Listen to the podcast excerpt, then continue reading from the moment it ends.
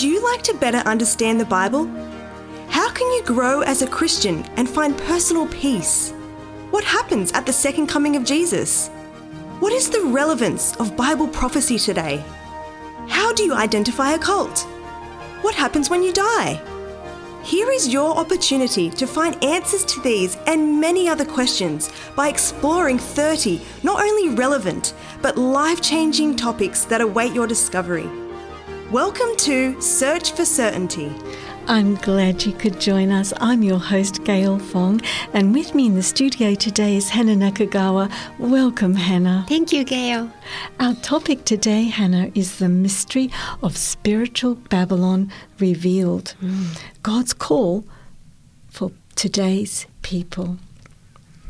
Well, the Book of Revelation portrays a great conflict between truth and error.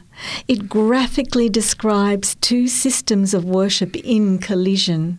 Truth opposed by error triumphs. In Revelation's prophecies, a pure, chaste woman represents the true church. And we will be reading that in Revelation 12, verses 1 and 2. And a harlot woman represents the fallen church, the bride of Christ. The true church radiates the glory of God, revealing his truth to the world. The apostate church, pictured as a harlot, offers her wine of false doctrines, confusing the mind and leading multitudes to destruction. In this lesson, we will especially notice the characteristics of this false system of worship so that we can keep from being deceived. We will also discover the characteristics of true worship so that we can embrace it. Well, before we begin, Hana, would you invite the Holy Spirit to be with us and guide us in prayer? Sure. Heavenly Father, thank you so much, Lord, that we can come to, open the scripture and learn from you. Father, we need your Holy Spirit to guide us, lead us, and teach us. And I pray, Lord, that you will give us understanding. We pray all these things in Jesus' name. Amen. Amen. Well, Hana, to begin our study, Spiritual Babylon Revealed. How does God describe the true church? Revelation chapter 12 and verse 1. It says, "Now a great sign appeared in heaven, a woman clothed with the sun, with the moon under her feet, and on her head a garland of 12 stars." So God's church is here described as a woman. She's clothed in light by the sounds, with the sun, with the moon under her feet, and on her head that garland of 12 stars. Beautiful. In each of the following texts, God describes his people as his bride. So we've got a few to look up here to confirm that the woman clothed with the sun truly represents the bride of Christ, of his church. So if we go to Isaiah, Hana, chapter 54, verses 5 and 6 to begin. Yes, it says, "For your maker is your husband, the Lord of hosts is his name, and your Redeemer is the Holy One of Israel. He is called the God of the whole earth. For the Lord has called you like a woman forsaken and grieved in spirit, like a youthful wife when you are refused, says your God." So there is portraying God's people like a woman. Okay, what about Hosea chapter 2 and verse 19? Hosea's in the Old Testament. Hosea chapter 2 and verse 19.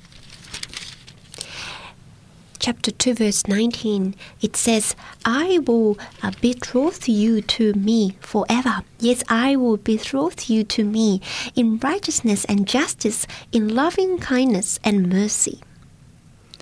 Amen. So there again, that being betrothed to you forever, to me forever, that relationship between his likening the relationship between a young woman and a young man to how God is with his church, his bride. 2 Corinthians chapter 11 and verse 2. 2 Corinthians chapter 11 and verse 2. The Bible says, "For I am jealous for you with godly jealousy, for I have betrothed you to one husband, that I may present you as a chaste virgin to Christ." So he's jealous for us, or he loves us. That's right. And he's betrothed us, but he's betrothed us with the gospel, so that when Christ comes, he can take his bride home. Yes. What about Ephesians chapter 5, verse 22 to 26? It says, "Wives, submit to your own husband as to the Lord. For the husband is head of the wife, as also Christ is head of the church, and he is the Savior of the body. Therefore, just as the church is subject to Christ, so let the wives be to their own husbands in everything." Verse 25, "Husband, love your wives just as Christ also loved the church and gave himself for her, that he might sanctify and cleanse her with the washing of water by the word." Beautiful. Would you also read verse 27, Hannah? Yes. "That he might present her to himself a glorious church, not having spot or wrinkle or any such things, but that she should be holy and without blemish." Beautiful. So Christ is everything to the church. In addition to being her bridegroom, he is the bride price paid for her when he gave himself for her. Yes, he's the one that administered that on her behalf. And his promise is his coming back for his people, for his bride. The woman clothed with the sun, representing the bride of Christ, his church. What does the Lord call his church in 1 Timothy 3 and verse 15? It says, "But if I am delayed, I write so that you may know how you ought to conduct yourself in the house of God, which is the church of the living God, the pillar and ground of the truth." So here it's a church of the living God. Living God. That's his bride. How is this? How's the false church pictured in Revelation 17, verses 1 through to 5? It says, "Then one of the seven angels who had the seven bowls came and talked with me, saying to me, 'Come, I will show you the judgment of the great harlot who sits on many waters, with whom the kings of the earth committed fornication, and the inhabitants of the earth were made drunk with the wine of her fornication.' So he carried me away in the spirit into the wilderness, and I saw a woman sitting on a scarlet beast, which was full of names of blasphemy, having 7 heads and 10 horns. The woman was arrayed in purple and scarlet, and adorned with gold and precious stone and pearls, having in her hand a golden cup full of abominations and the filthiness of her fornication." Verse 5, "And on her forehead a name was written, Mystery, Babylon the Great, the mother of the harlots and of the abomination of the earth." Wow. So the true church, Hannah, is pictured as the bride of Christ. The false church is pictured as a harlot or as a prostitute. Wine affects the forebrain, where conscience, reason, and judgment are located. It signifies the confusion of false doctrine. Now, if we go to Psalm 116 and verse 13, this will help us in this understanding. It says, "I will take up the cup of salvation and call upon the name of the Lord." So, Hannah, here God's word speaks of the cup of salvation, but Babylon's wine cup is full of lies, may be called the cup of death. Revelation's Babylon represents a false religious system which brings the principles of Old Testament Babylon into religious worship in the Christian era. An understanding of Old Testament Babylon lets us positively identify New Testament Babylon and flee its errors. Well, Hannah, let's go to the Gospel of John, John chapter 8 and verse 44. Who is the author of all false doctrine? Yes, it says, you are, Jesus talking here, you are of your father the devil, and the desire of your father you want to do. He was a murderer from the beginning and does not stand in the truth because there is no truth in him. When he speaks a lie, he speaks from his own resources, for he is a liar and the father of it. So the devil is the liar and all the confusion that he's making. Amen, Hannah. Satan, the father of lies, counterfeits truth. He attempts to deceive us. Through religious deceit, he desires to capture the minds of thousands. Spiritual Babylon passes her wine cup of false doctrines to deceive those who are blinded to God's truth. Well, we're going to look at some of the characteristics. And characteristic number one of Babylon is rebellion. So let's go to Genesis, the book of beginnings, Genesis chapter 11, verses 5 through to 9. What is the origin of Old Testament Babylon? Says, but the Lord came down to see the city and the tower which the sons of men had built. And the Lord said, indeed, the people are one, and they all have one language, and this is what they begin to do. Now nothing that they propose to do will be withheld from them.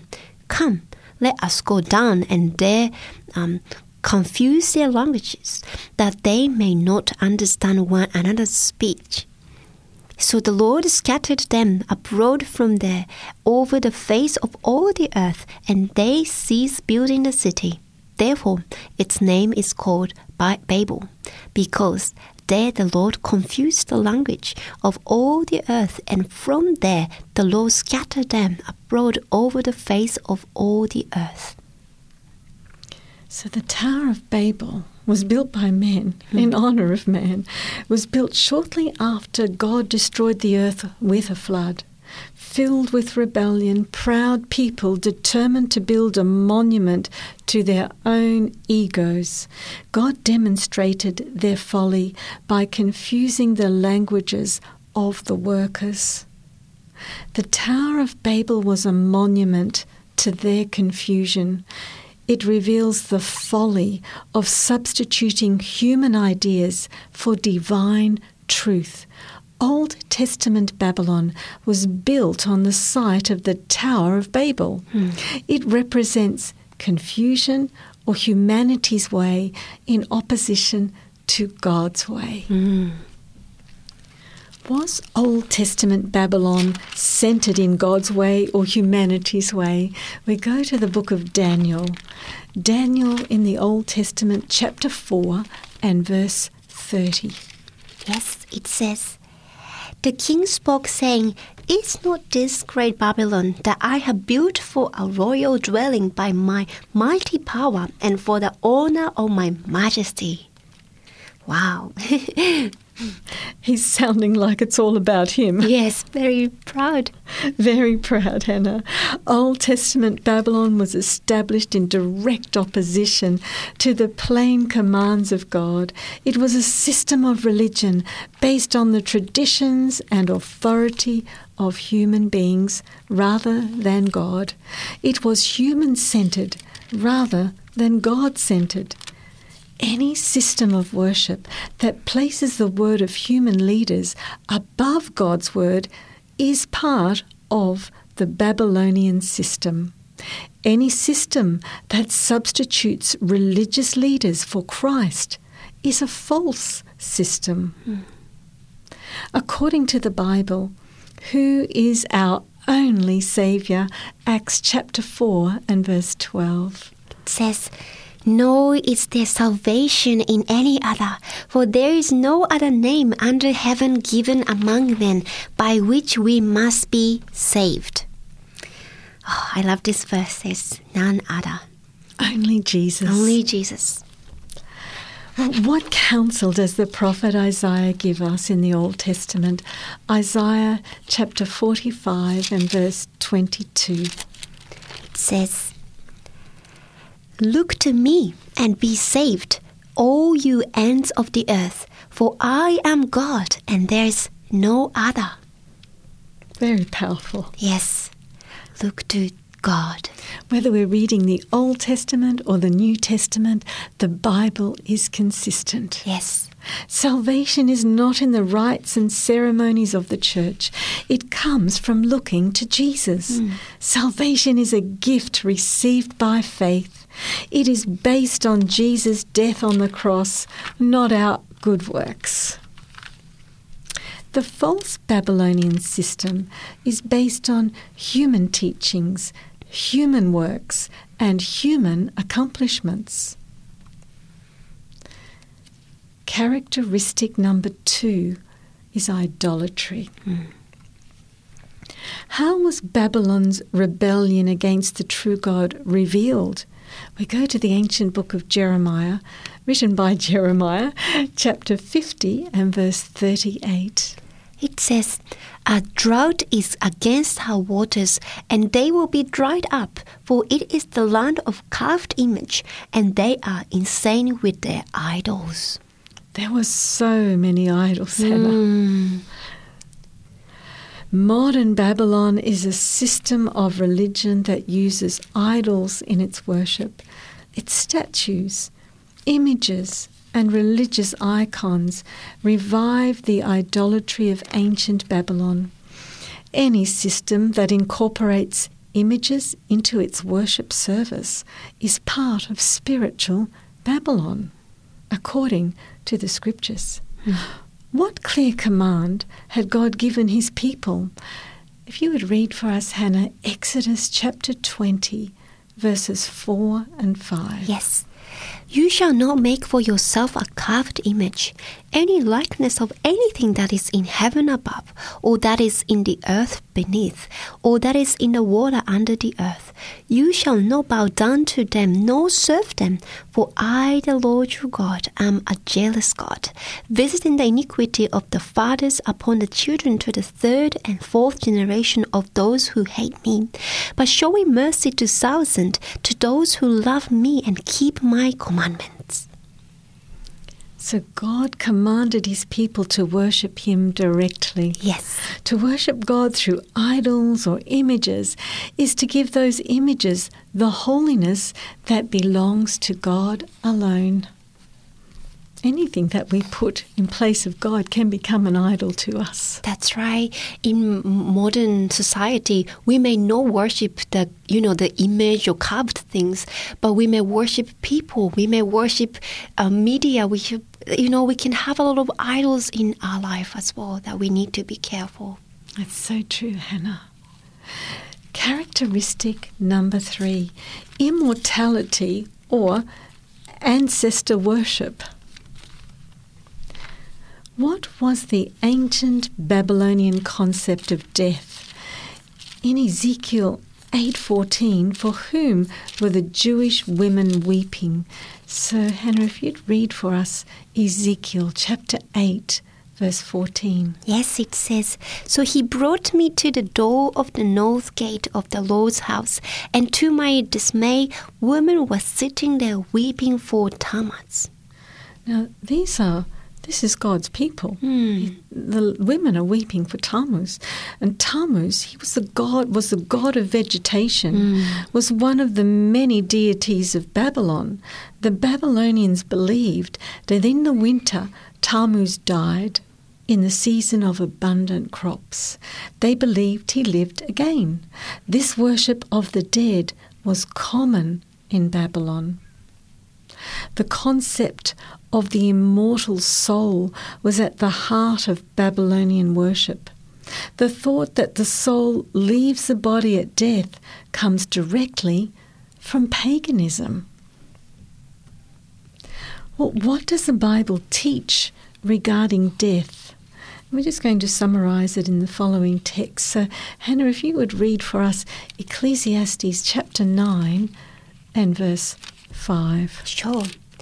Chapter 9, verse 5, it says, "For the living know that they will die, but the dead know nothing, and they have no more reward, for the memory of them is forgotten." So there, how much do the dead know? Nothing. Absolutely nothing. Well, what about Hannah, Psalm 115 and verse 17? What does David write here in the book of Psalm? Yes, it says, "The dead do not praise the Lord, nor any who go down into silence." That's just the same as Ecclesiastes. Dead know nothing, and here the dead do not praise the Lord. They cannot praise. They're not conscious. What about Psalm 6 verse 5? Yes, 6 verse 5 it says, "For in death there is no remembrance of you. In the grave, who will give you thanks?" To the dead, there's no memory of God. Of God. The mind is at rest. The whole person has died. Yes. Any system of religion that teaches the doctrine of the immortal soul is part of Revelation's Babylon of confused religious doctrine. We've looked at characteristic number 1, which was rebellion, characteristic number 2, which was idolatry, characteristic number 3, immortality or ancestor worship, and characteristic number 4, pagan sun worship. Let's have a look at this.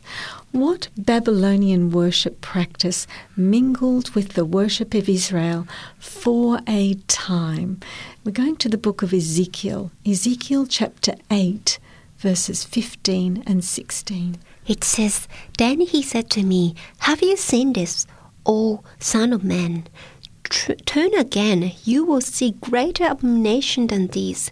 So he brought me into the inner court of the Lord's house, and there, at the door of the temple of the Lord, between the porch and the altar, were about 25 men with their backs towards the temple of the Lord and their face toward the east, and they were worshipping the sun toward the east."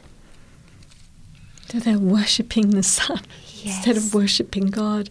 Sun worship was a part of pagan worship for centuries.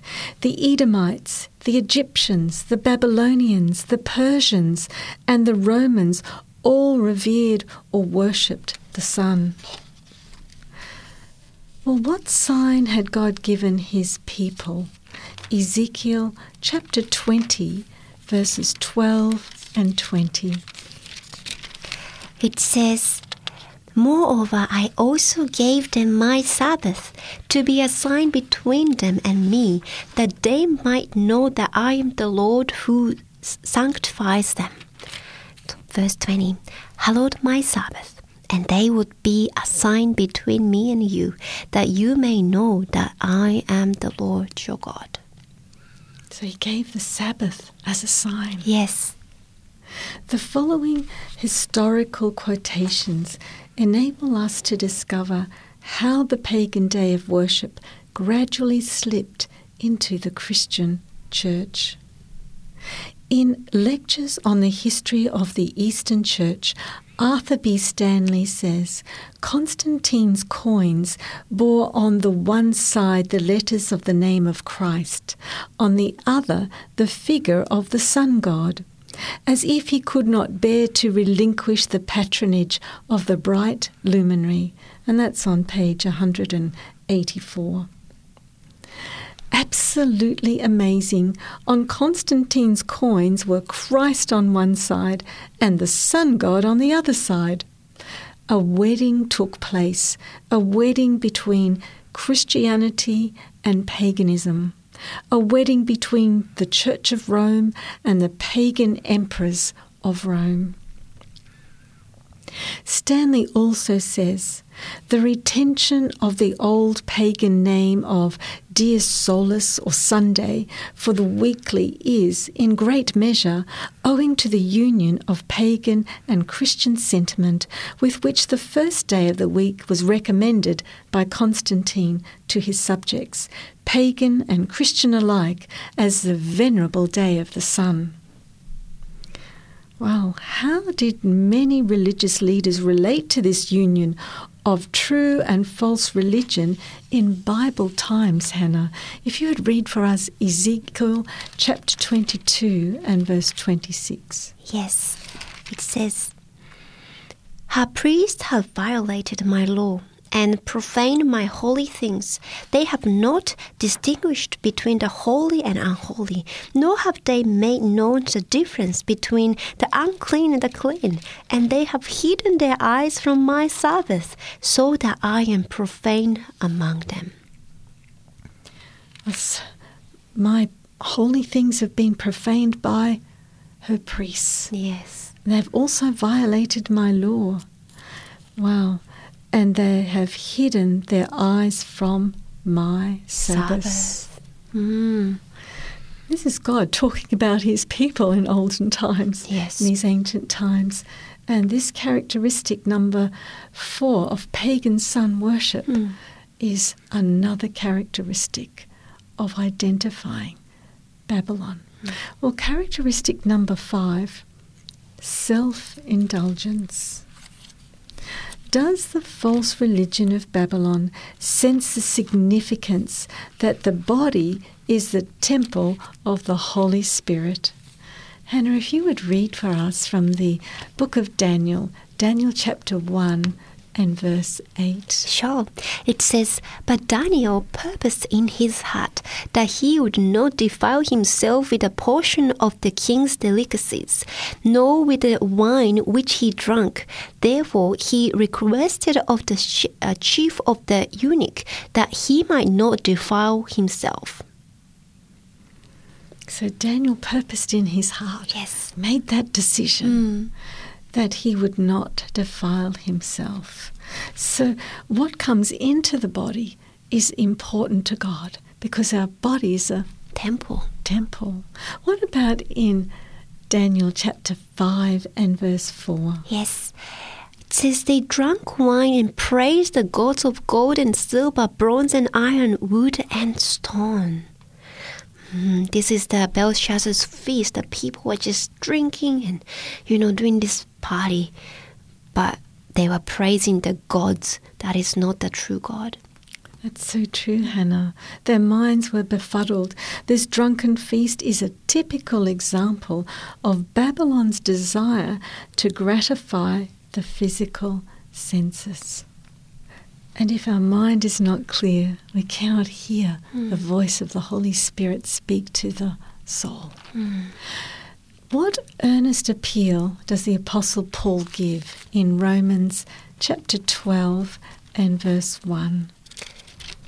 It says, I beseech you, therefore, brethren, by the mercies of God, that you present your bodies a living sacrifice, wholly acceptable to God, which is your reasonable service. So God wants us to be a living sacrifice. Yes. He desires us to be fully committed to him.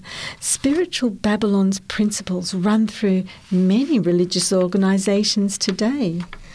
And they include looking to a visible earthly head rather than Christ.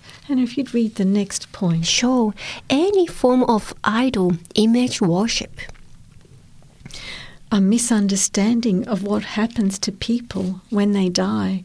Prayers to saints, veneration of dead loved ones, etc. Worship on Sunday. A misunderstanding of the body as God's temple, the use of alcohol, tobacco, and unclean foods. Well, Hannah, what appeal does God give to those still in Babylon?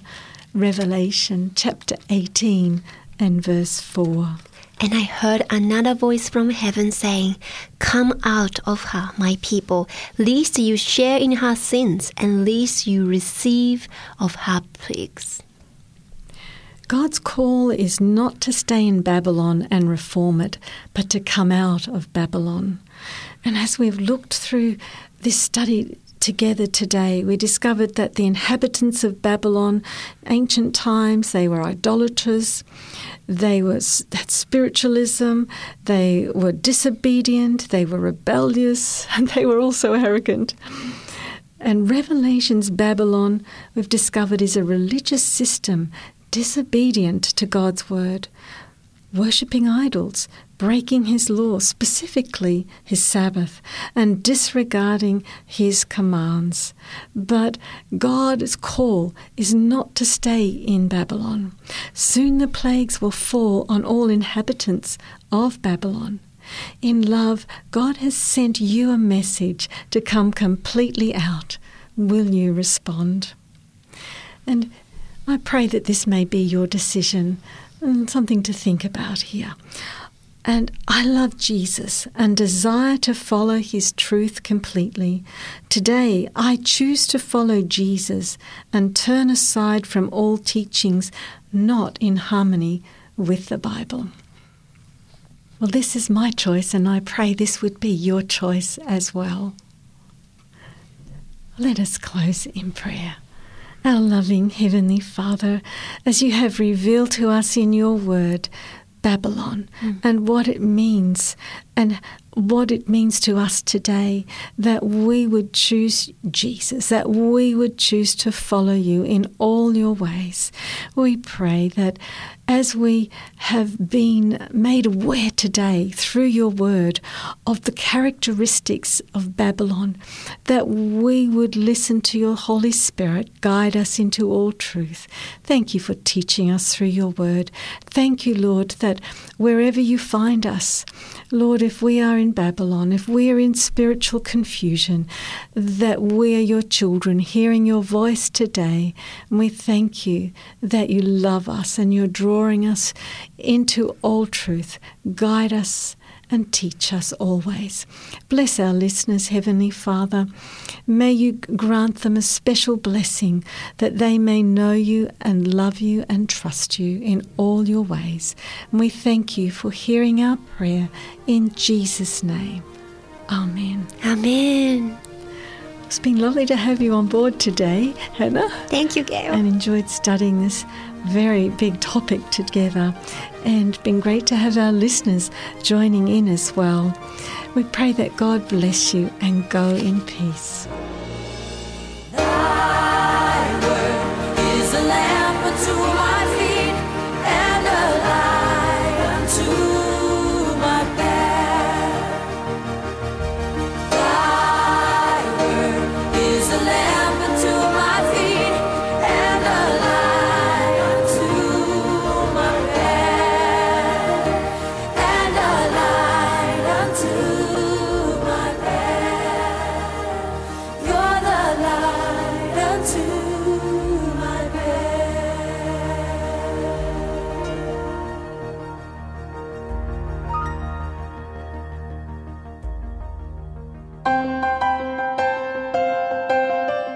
If you have questions or comments about any of the programs you've heard, you can call 3ABN Australia Radio within Australia on 02 4973 3456 or from outside of Australia on country code 612 4973 3456. Our email address is radio@3abnaustralia.org.au. That is radio@3ABN Australia, all one word, .org.au. Our postal address is 3ABN Australia Inc., PO Box 752, Morissette, New South Wales, 2264, Australia. Thank you for your prayers and financial support. Standing by a purpose true, heeding God's command, honor them, the faithful few, all hail to Daniel's band. Dare to be a Daniel, dare to stand alone, dare to have a purpose firm, dare to make it known. Many mighty men are lost, daring not to stand, who for God have been a host by joining Daniel's band. Dare to be a Daniel, dare to stand alone, dare to have a purpose firm, dare to make it known. Many giants great and tall, stalking through the land, headlong to the earth would fall if met by Daniel's band. Dare to be a Daniel, dare to stand alone, dare to have a purpose firm, dare to make it known. Hold the gospel banner high, on to victory grand, Satan and his host defy and shout for Daniel's band. Dare to be a Daniel, dare to stand alone, dare to have a purpose firm, dare to make it known, dare to have a purpose firm, dare to make it known.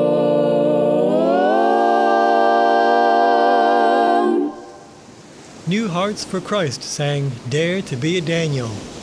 Coming up next, Marlena Fong will sing As We Sail.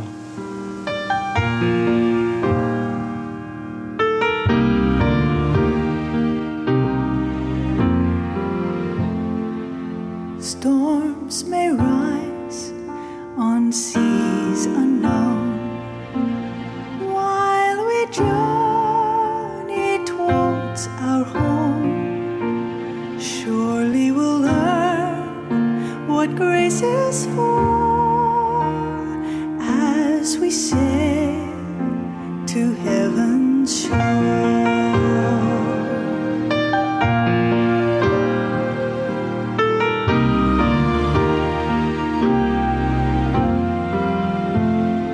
Send us strength, O pilgrim guide. Send what drown us in its tide.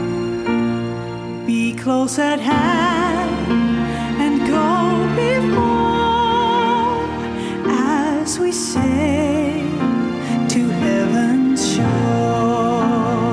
Holy Spirit, lead us on, give us courage, bring the song. Lord, we trust your Father's care will convey us safely there.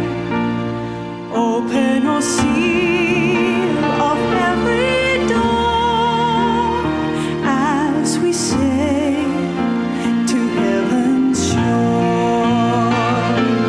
Straighten our course with every prayer. Let heaven's breezes speed us there and grant us mercy evermore as we sail to heaven's shore.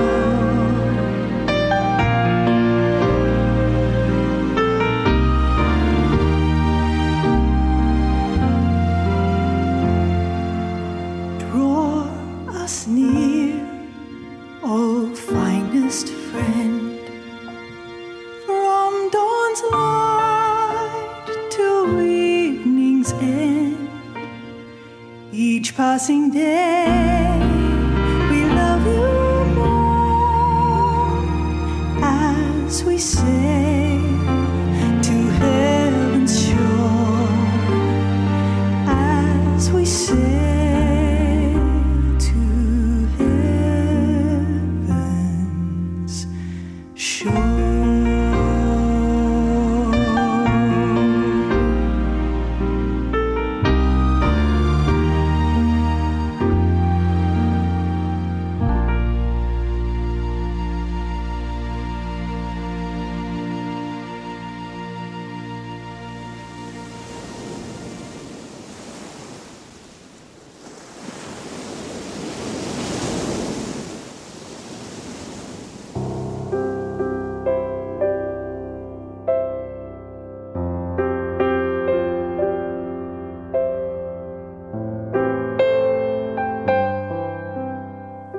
The Neblett family will now sing The Pen is Yours. The sun is rising, the day is new. A child is stirring in heaven's view. This day is different, the world is new. Your Father watches, what will you do? The page is turning, the chapter starts. It has no title, no written marks. The road behind you is just a start, and God your Father says from his heart, I promise every need tomorrow I provide. Choose to walk with me will do more than I can say to bring you in possession of the gifts I want to lay. The page is open, the pen is yours. Recall I've spoken, I've opened doors, I've opened doors.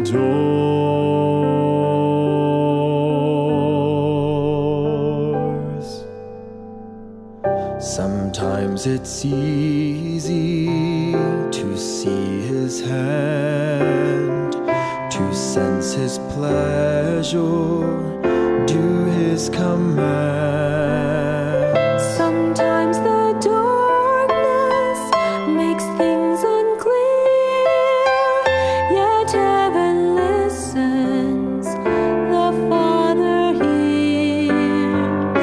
The road holds promise, future's bright. Go from your knees to walk in the light.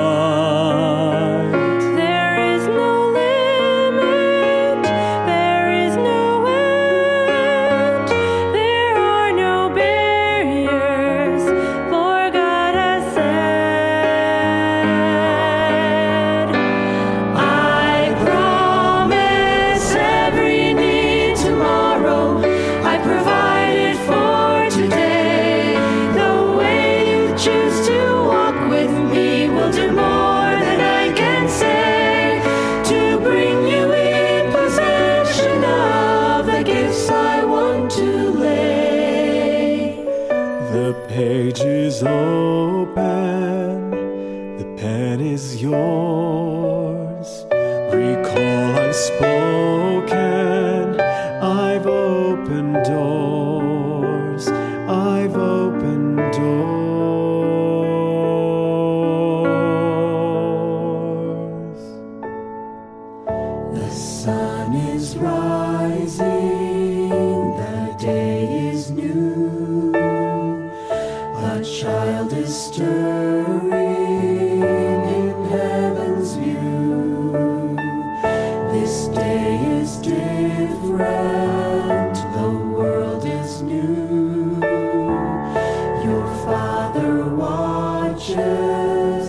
What will you do?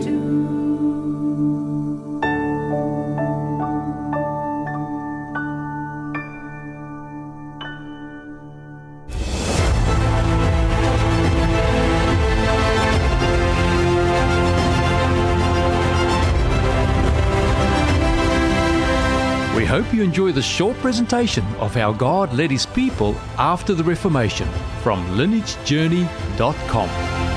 There were many new discoveries in the Word of God at this time as God was forming His church. And whenever a truth is discovered, a counterfeit is not far behind. Another phenomenon that was sweeping the northeastern part of the United States at this time started with the Fox sisters in the late 1840s. The Fox family of John and Margaret and their two daughters, Margaret and Katie, moved into the little town of Hydesville, New York, and although the original home is no longer standing, it would have stood just behind me. The Fox sisters are known as the founders of modern spiritualism. In 1848, Margaret and Katie were 15 and 12 years old and lived in a house that had a reputation as being haunted, making rapping or knocking sounds with their knuckles, mimicking sounds they had heard in the house to give the impression that it was haunted for the purpose of scaring their mother. Questions were asked, and soon she would ask questions and the answers would come back in the number of raps or knocks that they heard. She was convinced. The neighbors were called, and it wasn't long before the girls were acting as mediums, communicating with the spirits and taking questions.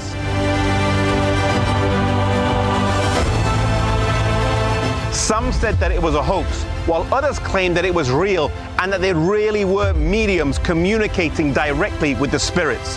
Whichever way you look at it, few can ignore the phenomenon known as spiritualism, the belief that the spirits communicate with the living. This would grow over time and become an established part of society. It's fascinating that Hydesville, New York, is only about 15 minutes away from Hiram Edson's farm, the theological birthplace of the Seventh-day Adventist Church. It's only about 20 minutes as well from Cumorah Hill, where Joseph Smith claimed the angel of Moroni descended and gave him the golden plates, which were translated as the Book of Mormon. Thus, three significant movements all came from the same area.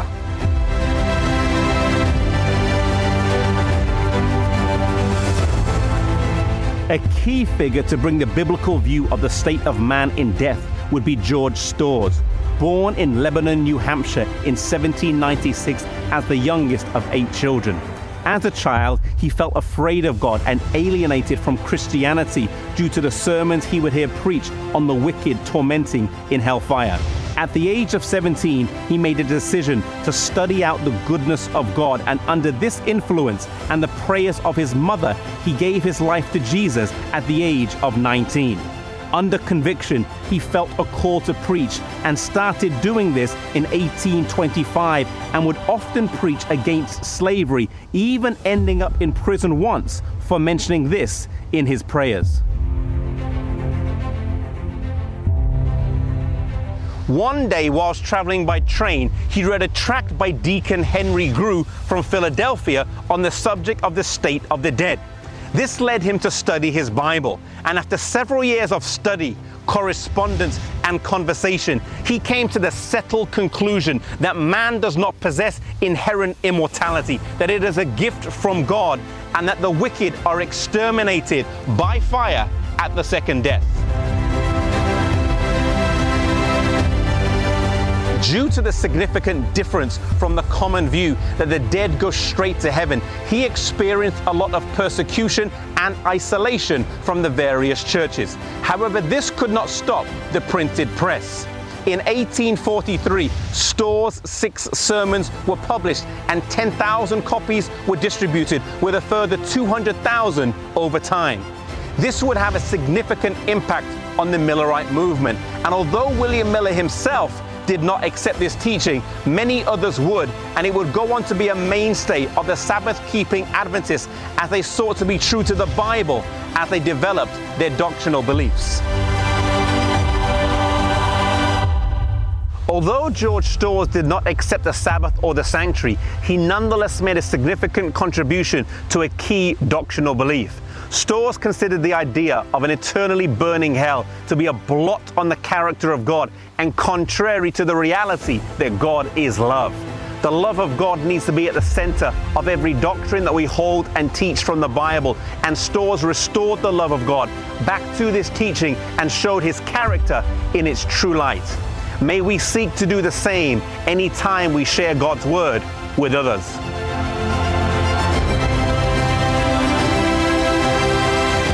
To view more episodes in this series, visit lineagejourney.com.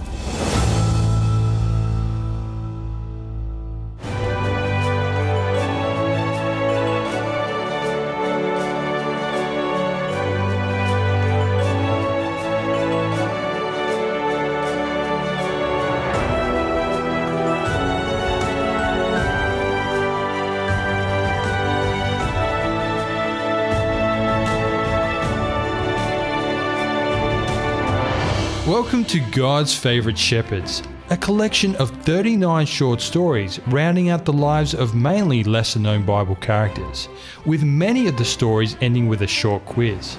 Listen now to the author of God's Favorite Shepherds, Bill Ackland.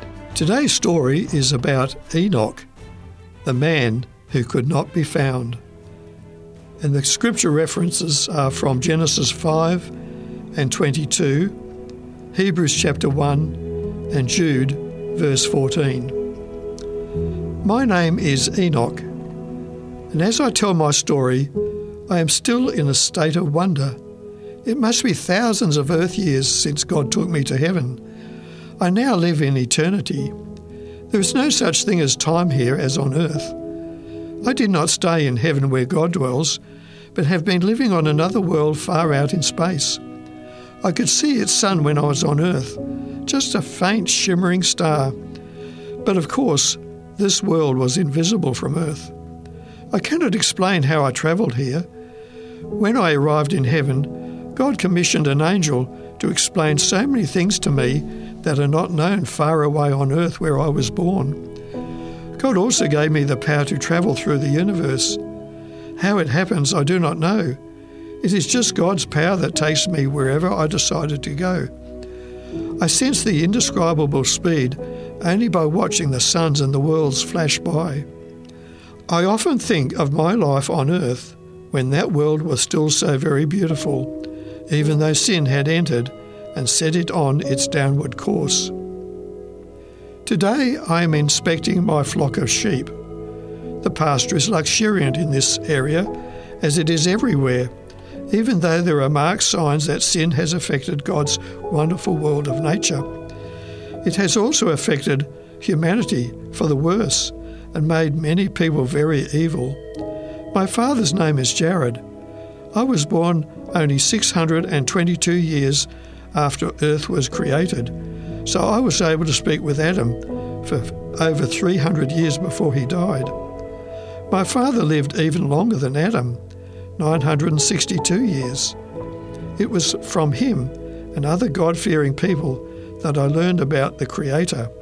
I spent a lot of time with Adam, the father of the human race, and with great-great-great-great-grandmother Eve. Though she was 622 years old when I was born, she was still very beautiful. Her hair had some grey strands, and there were hints of lines on her lovely face. I remember thinking when I was a boy growing up that if I had a daughter, I would want her to be as lovely as Eve. The more I learned about Adam of the perfect world as it was before sin entered and caused such devastation to the human race, the more I wanted to have been a part of that amazing time before sin. I realised that was impossible in one way, but possible in another. I determined to resist the evil one when he tried to entice me to go against God's will. I lifted up my voice in prayer and praised to God as I looked toward heaven. Then I knew that God would keep me close to him. Early in my life, I made a covenant with God that I would always be his child, and I knew that I would need him to keep me in his way. I kept in my mind all that Adam told me of what God had explained to him in Eden. He told how things were in heaven and the reason why he had made this world, and especially our first parents, Adam and Eve. Adam explained how God came down to visit them in Eden at the end of each day to tell them more of his ways and his will for them. Adam was also able to tell God of his progress in naming all the animals, birds, trees and plants, and the flowers of every kind that decorated the earth. He also told me of that fateful day when he and Eve disobeyed God, bringing sin into this world. This beautiful world could now only be saved by the death of the member of the Godhead who became known as Jesus Christ. When I was 65 years of age, two wonderful things happened. First, a son was born to us, whom we named Methuselah. From that age, my walk with God deepened. I had his presence continually with me for 300 years, during which time, my wife and I were blessed with many sons and daughters. It was during this time, too, that I preached God's message of warning and love to all who would listen. I told them of a flood that would cover the world, and only those would survive who took advantage of God's way to escape. In His mercy, God sent His angels to reveal many things to me and to explain what I could not understand. Then, on a day that I shall never forget, the angel who was with me at the time took my hand and told me that God had told the angel that he was to bring me with him when he returned to heaven. 1,000 thoughts flashed through my mind. I knew that God would care for my wife and children, and who was I to thwart God's plan for me? In a moment we had left Earth, and after a miraculous journey that took in so much but passed so quickly, we were at Heaven's Gate, where the gatekeeper angel beckoned with a smile for us to enter. This told me that word of God's plan for me was known to everyone here. As I am now living in eternity, in the place where God dwells, I have learnt and experienced so much. My special angel instructor tells me that there is so much more for me to know that even eternity will not be long enough to know it all. So I wait, perfectly content. I wait for the time when Earth's history will be wound up. The reign of sin will be ended, and I will see my family again. Since God took me to His heavenly world, I have realised more fully that my decision to walk closely with Him was the best decision I ever made.